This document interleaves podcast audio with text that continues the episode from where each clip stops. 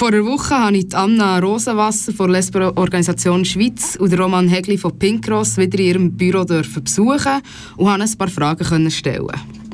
Am 14. Februar hat die Rechtskommission im Nationalrat Ehe für alle auf der Traktandenliste. Ich wollte von Anna und vom Roman wissen, was an diesem Tag genau ist diskutiert wurde und wie das weitere Vorgehen aussieht. Also, dass die Rechtskommission vom Nationalrat das besprochen hat, ist sozusagen einer von vier Schritten.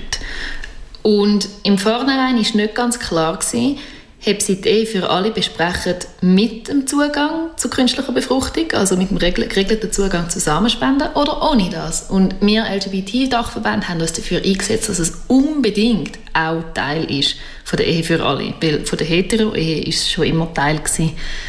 Und was sie dann besprochen haben, ist, dass sie beide Varianten weiter werden diskutieren. Was für uns ein, ein super Teilerfolg ist. Wir haben sehr Freude gehabt, als wir das erfahren haben. Und was vor allem auch wirklich ein grosser Erfolg ist, dass wir jetzt das erste Mal nach über fünf Jahren, nach noch viel, viel Warten auf die Ehe für alle, haben wir erreicht, dass wir jetzt eine Gesetzesvorlage, einen Gesetzesentwurf mal haben, wo wir bald werden sehen, wo jetzt in die Vernehmlassung geht. Das heisst, es können verschiedene Organisationen, es können Kantone können Stellung zu dem Gesetzesentwurf nehmen und die aufgrund von diesen Resultaten eigentlich wird nachher die Rechtskommission einen definitiven Gesetzesentwurf äh, verabschieden und ins Parlament geben.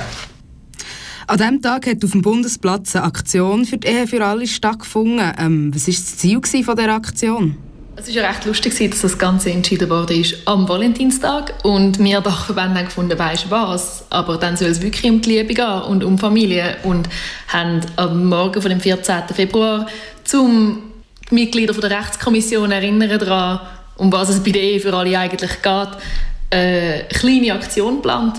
Die ist dann schönerweise gar nicht so klein gewesen. Es sind über 120 Leute gekommen, eine kleine Protestaktion machen, um zu zeigen, hey, der sichere Zugang zur Fortpflanzungsmedizin ist im Fall Teil von dem Ganzen. Und es ist auch schön gewesen, es ist auch hauptsächlich organisiert worden vom Dachverband Regenbogenfamilie. Es sind aber alle LGBTI-Organisationen sind dort dabei gewesen, sind präsent gewesen und schon vorgängig eigentlich haben wir sehr eng können zusammenarbeiten und schlussendlich haben wir auch zusammen eine Medienmitteilung herausgeben mit einer Haltung und das hat uns auch sehr, sehr gefreut, dass wir da wirklich auch eine geeinte Community sind, wo wir gegen außen auftreten können. Was ist in den letzten Tagen politisch schon noch so gelaufen? In der letzten Woche politisch ist auch noch das Referendum gegen die Erweiterung der Antirassismusstrafnorm lanciert worden. Wir haben leider müssen zur Kenntnis nehmen, dass es da wirklich reaktionäre Gruppen noch gibt, um die SVP, um die junge SVP und die EDU herum, die uns den Diskriminierungsschutz vorenthalten und Ah ja, wir hoffen jetzt wirklich sehr stark, dass sie die nötigen Unterschriften nicht zusammenbringen Wir wissen es aber nicht. Von dem her machen wir uns eigentlich auch schon parat dazu, dass wir dann in einem Abstimmungskampf, wenn es den wirklich müsste dass wir dort bereit sind und dass wir nicht gerade Vollgas können geben Wir haben ja eigentlich schon einen Rückschlag erlebt, in dem das Parlament gesagt hat, der Diskriminierungsschutz gilt nur aufgrund von der sexuellen Orientierung und nicht aufgrund von der Geschlechtsidentität, was auch schlecht ist für alle Transleute. Und Los und Pink Cross haben zusammen mit TGNS sich dafür eingesetzt, dass der Diskriminierungsschutz umfassend ist. Entsprechend sind wir dort schon ein bisschen enttäuscht gewesen. Und dass es jetzt Leute gibt, die sagen, der Diskriminierungsschutz soll nicht mal für Leute, die schwul, lesbisch oder bi sind, gelten, das ist schon schockierend.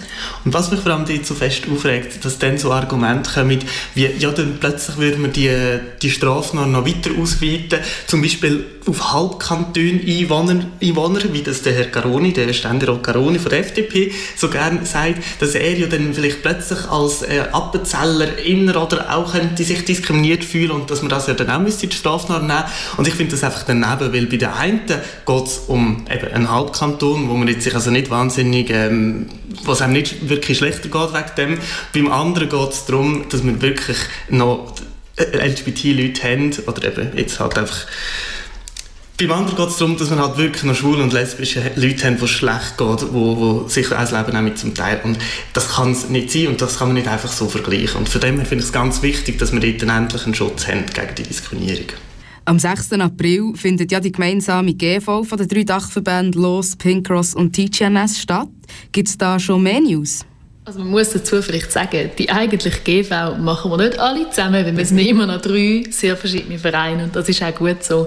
Äh, die Idee ist, dass alles rundum gemeinsam ist. Also an dem Samstag sind wir alle zusammen im Burger in Bern und es gibt ein Essen für alle, es gibt ein Kulturprogramm für alle und so können sich unterschiedliche Leute aus der Community auch miteinander austauschen und dann kennenlernen oder wiedersehen. Wir werden dann noch spannende Workshops anbieten, wo man kann mit unterschiedlichen Leuten schwätzen wo man sich kann zu bestimmten Themen weiterbilden kann. Da sind wir gerade noch in der Planung, was das genau sein wird. Und wenn man dann noch nicht genug hat, gibt es natürlich noch eine grosse Party. Dass Los, Pink Cross und Transgender Network alle drei am gleichen Tag im gleichen Gebäude ihre GVs machen, das ist zum ersten Mal so und das freut uns mega, weil es eine mega schöne Art ist, wo zusammenarbeiten. Es geht ja noch einen Moment, bis dann endlich Pride ist, aber ich nehme an, Pride-Planungen haben schon angefangen. Was erwartet uns das Jahr? Für uns natürlich sehr wichtig ist, dass es ein 50-Jahre-Jubiläum ist von den Stonewall Riots, mit dem ein großer Teil von der westlichen Community und ihrem Aktivismus angefangen hat. Und dem müssen wir natürlich besonders gedenken dieses Jahr. Das ist so wichtig für uns und unsere Bewegung, dass auch die Pride dieses Jahr besonders wichtig ist. Und mich als ähm, naja, Wunsch-Basler äh, freut es natürlich auch sehr, dass wir ähm, endlich mal wieder einen Umzug haben in Basel. Es wird jetzt einen Stonewall March geben, Ende Juni. Und ich freue mich auch sehr, dass wir mal wieder auf in die Romandie können, dass wir gerade auf Genf können, in die doch spannende Stadt, wie ich finde. Und natürlich werden wir aber auch in Zürich an der Pride wie jedes Jahr vertreten sein. In den Schweizer Kinos läuft jetzt der Film Boy Erased. Was ist das genau für ein Film und könnt ihr unseren Zuhörenden empfehlen? Man muss unbedingt schauen. Es ist ein sehr tragischer Film, aber ich habe gehört, es ist wirklich schön und berührend. Es geht um die Konversionstherapien oder eben die sogenannten Homo-Heiligen, die hauptsächlich auch in den USA noch sehr verbreitet sind. Es ist aber leider auch in der Schweiz ein Thema. Wir sind jetzt auch den, Film so ein bisschen enger am begleiten. Wir sind äh, bei der Vorpremiere auf dem Podium gesehen und werden jetzt auch so eigentlich zu der Premiere noch kurze Anspruch dürfen halten. Weil eben, es ist in der Schweiz auch immer noch nicht verboten, Homo-Heilige Heiligen dürfen eigentlich durchgeführt werden. Der Bundesrat sagt, man kann da nicht viel, also man kann da eigentlich nichts dagegen machen. Ich glaube das nicht ganz. Ich glaube, man könnte durchaus das auch irgendwo unter Strafe stellen und ich glaube, wir müssten da auch etwas machen dagegen. Ich glaube, das Problem von diesen sogenannten Homo-Heiligen ist zweiteilig. Der erste Teil ist, dass man nichts heilen muss, was nicht kaputt ist. Das ist also ein reiner Denkfehler. Der zweite Teil ist, dass so Heilige große psychische Schaden können verursachen können, die teilweise einfach einem ein Leben lang begleitet. Und wenn wir die Zahlen in der Schweiz anschauen von psychischen Erkrankungen, dann sind die bei queeren Menschen sehr hoch. Und wenn man es aus dieser Sicht anschaut, ist es umso dringender, dass die Konversionstherapien verboten werden und verhindert werden.